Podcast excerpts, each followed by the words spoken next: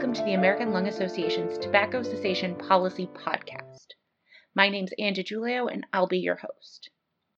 This episode of the podcast will explore tobacco cessation and health systems change.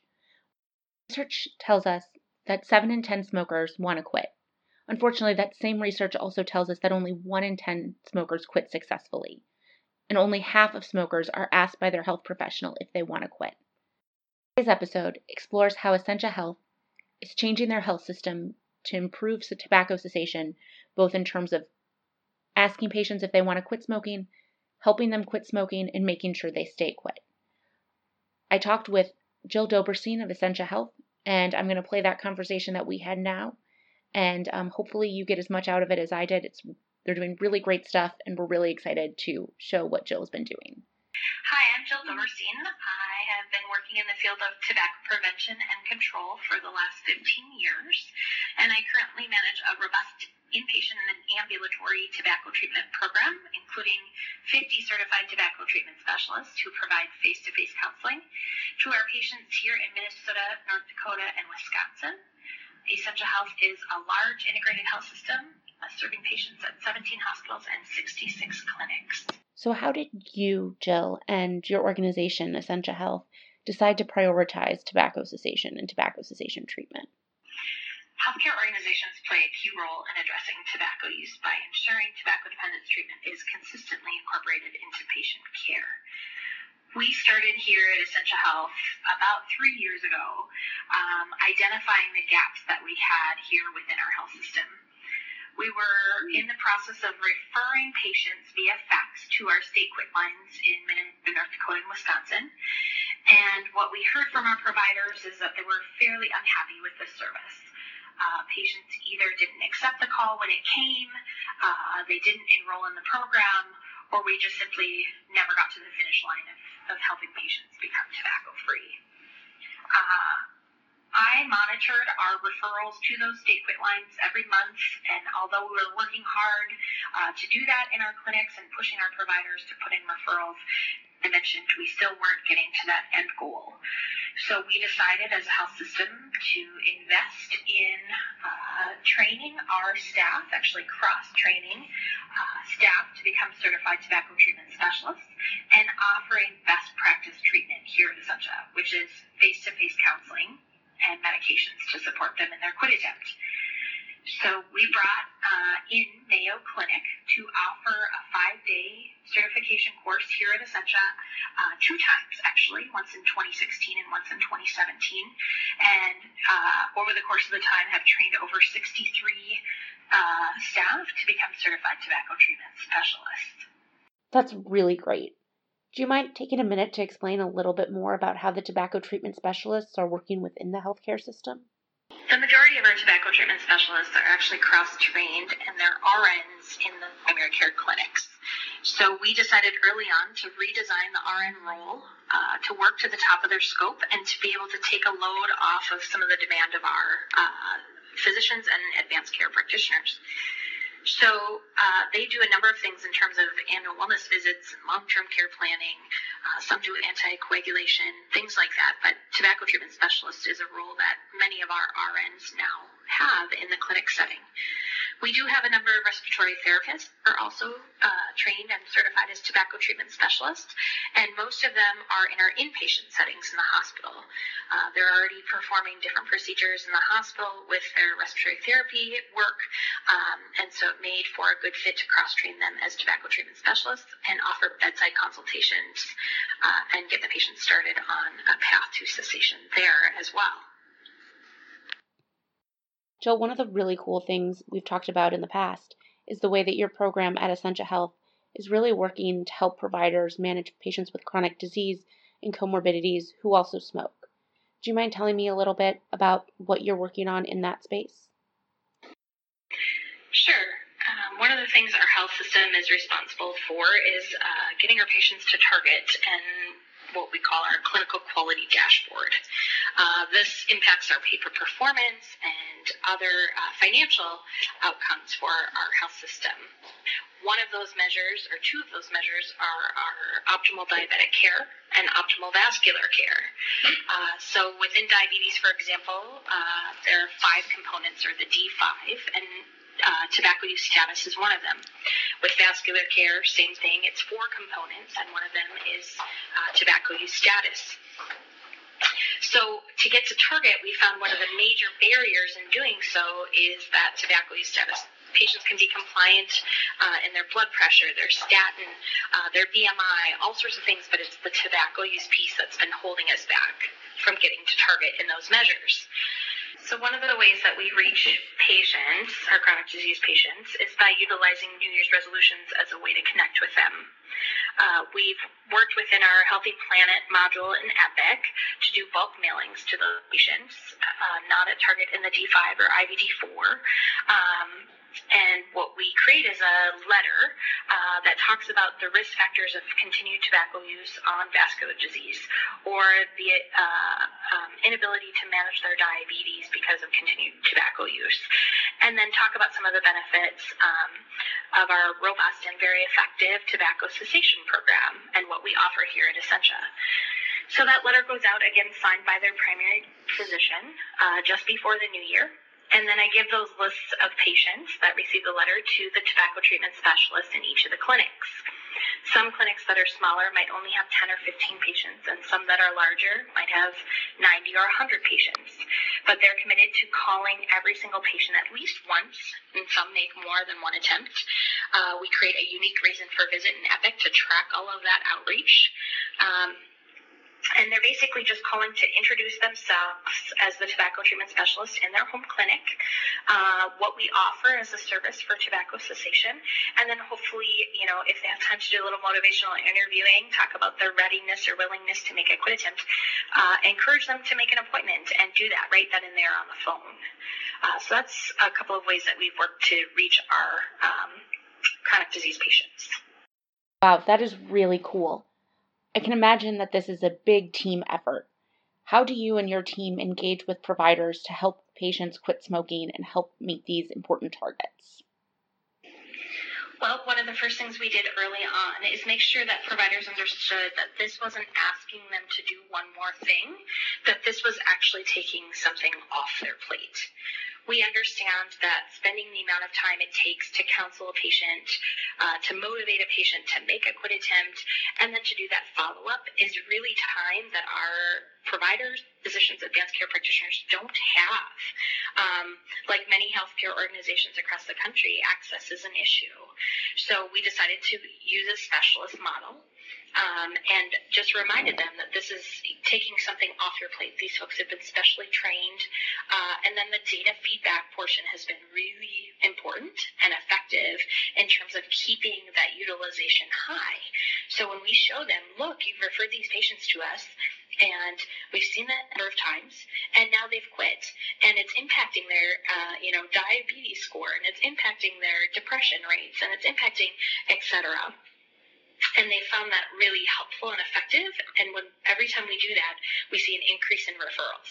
Uh, of course, there's always competing initiatives going on, whether it's the opioid epidemic or uh, something else that flags their attention. Um, those referrals can sometimes drop off, and so we do different uh, strategies to re-age them. But the number one thing is probably sharing that data and our outcomes because uh, they have been so successful that it's just a reminder of please utilize these folks because it does work. Jill, one of the coolest things about your program, kind of from my perspective, is really what you're doing to tie together um, cardiovascular disease and cardiovascular incidents and diabetes with smoking and smoking status, um, and really kind of drawing out and really making a clear connection about the comorbidities that go along with smoking. Um, and I think it's really a great way to help people quit and help people recognize that by quitting, can also improve their overall health. Yes, and one of the ways that we do that also is through our inpatient tobacco cessation program. So top of mind is when someone has a heart attack, heart attack a stroke, um, is having a surgery or has just had an illness where they've needed to be hospitalized. And that's a really um, incredible opportunity to introduce tobacco cessation to them. Um, whether it's giving them nicotine replacement therapy just to manage their withdrawal symptoms while they're in the hospital, or whether it's you know starting uh, the journey of long-term cessation, in which case our inter- our um, inpatient, I'm sorry, tobacco treatment specialist will then refer them on to the ambulatory tobacco treatment specialist in their home clinic. Uh, in fact, before they leave the hospital at discharge, we give them uh, six weeks supply of nicotine replacement therapy and make that appointment uh, with their tobacco treatment specialist in tandem with their primary care physician follow up, which usually happens 7 to 14 days after discharge. So it's very patient centered. We don't ask them to come back twice on two different days. Um, and we found that warm handoff from the inpatient to the outpatient setting to be another very effective tool in our resources here of our tobacco cessation program. That's really, really cool. You mentioned a couple things about outcomes around the project and the successes you've had in helping people quit smoking. Could you talk a little bit about your successes and about some of the outcomes? I'd love to. um, so I mentioned, you know, we went from kind of the standard work of fax referrals into state quit lines and transitioning to building our own internal referral network and building capacity with uh, certifying tobacco treatment specialists. That's been about two and a half years now since we rolled out our internal referral program. And in those two and a half years, we referred 7,800 patients to face to face counseling here at Essentia Health. Um, and in terms of outcomes, we have a really great quit rate. Um, system wide, um, not dependent on what type of interventions they have, whether they come one, two, three times, use medication or not, we have about a 40% success rate. Uh, but when we utilize best practice treatment, which we know is three or more face to face counseling sessions and utilizing medications to quit, we have a 51% success rate. The reason why we know that is because we have a dedicated person who does patient outreach, and she calls every single patient six months after a referral order is placed. We ask them five questions. Um, have you quit smoking or quit tobacco use for 24 hours or more in the last six months? Have you had a puff, even a puff, in the last seven days or last 30 days? Uh, that's consistent with what Mayo and many other um, uh, tobacco cessation programs are doing that helps us identify whether it's a short term lapse or long term relapse. If we have identified that they have relapsed, or perhaps maybe they got a referral order but never came in, uh, we offer them the opportunity to either come in or come back in to meet with their tobacco treatment specialists. And if they agree, we will place a new referral order and schedule that appointment right then and there during that follow up phone call. Then the last question that we ask them is how satisfied are they with the services they received here at Essentia Health, which generally we've gotten very high remarks, but it does help us inform on a clinic by clinic and a specialist by specialist basis uh, if there's a need for any coaching or process improvement. Jill, everything you've said so far today has been fascinating and just the great opportunities and great outcomes that you've seen through connecting patients um, to cessation services, specifically when they're in the hospital for other events or just in general through kind of some of your quality measures and other processes that your hospital has and health system has. Um, what advice would you give for somebody else who's trying to start this type of health systems change in their own health system? It's a great question. I think don't be afraid uh, to integrate best practice treatment. There's been enough research over the years to tell us what works, and we know what works is face to face counseling, and healthcare is the perfect opportunity to offer that to your patients. Um, for a long time, we've been using um, uh, the clinical practice guidelines, the five A's, um, but that's a lot to ask of a clinician, um, and I think folks really follow off or fall off uh, is follow up.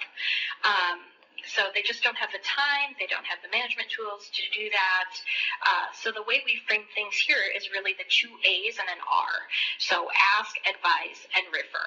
We've just got to simply ask every patient at every visit about both their tobacco use and their willingness to make a quit attempt. then what we're really relying on our physicians for is that advice to quit. We know patients have 66 greater chance of success in quitting if their physician says they should. Um, and we've really given our providers here some motivational interviewing tips, just real quick sound bites that they can use with patients to help motivate them to accept that referral. Then lastly, the R is the referral itself. And we've made that referral order accessible to all of the care team members. So when the rooming staff are rooming patients and doing that assessment of uh, do you smoke or do you use tobacco, include any form of tobacco, including electronic cigarettes, and how ready or willing are you to make a quit attempt, uh, that referral order is available to them to queue up if the patient is interested. Um, and then also an additional flag that we have in Epic, our, our electronic health record, is to have the BPA or best practice alert fire not just for our physicians and advanced care practitioners, but also for our rooming staff and for nursing. All members of the care team have that best practice alert fire saying, hey, this is a tobacco user. Make sure you assess. Um, and for the providers, make sure you advise and refer. Um, and then last but not least, our, our care team members are so used to following standard work. Um, so, creating standard work around tobacco cessation, uh, the roles of each care team members, and, and the ability they have to impact this change uh, is really important. And right now, we're in the process, two and a half years later, of uh, needing to reinforce that standard work. So we are in the process, um, starting in January, of doing a three-month PDSA cycle. PDSA stands for Plan, Do, Study, Act, um, and making a few changes to our current workflow that we hope will help increase referrals and increase utilization of our tobacco treatment specialists. These are all, all tools and resources that healthcare is used to and very effective at using. So that's why I feel it's critically important that health systems really across the country um, address tobacco use in in a way that utilizes best practice treatment. One other piece of advice that I give is uh, to have a dedicated staff person to manage the tobacco treatment program. Uh, when I was hired uh, here at Essentia Health three years ago, my sole role was to um, address systems change and integrate tobacco dependence treatment. And it has certainly been a full time job. Three years later, it's still a full time job. Sometimes I think health systems think, well, I'll give this to our quality partner, or I'll give this to our uh, chronic disease manager, or just make it an extra thing on someone else's plate. And when you do that, um, you know, things give way.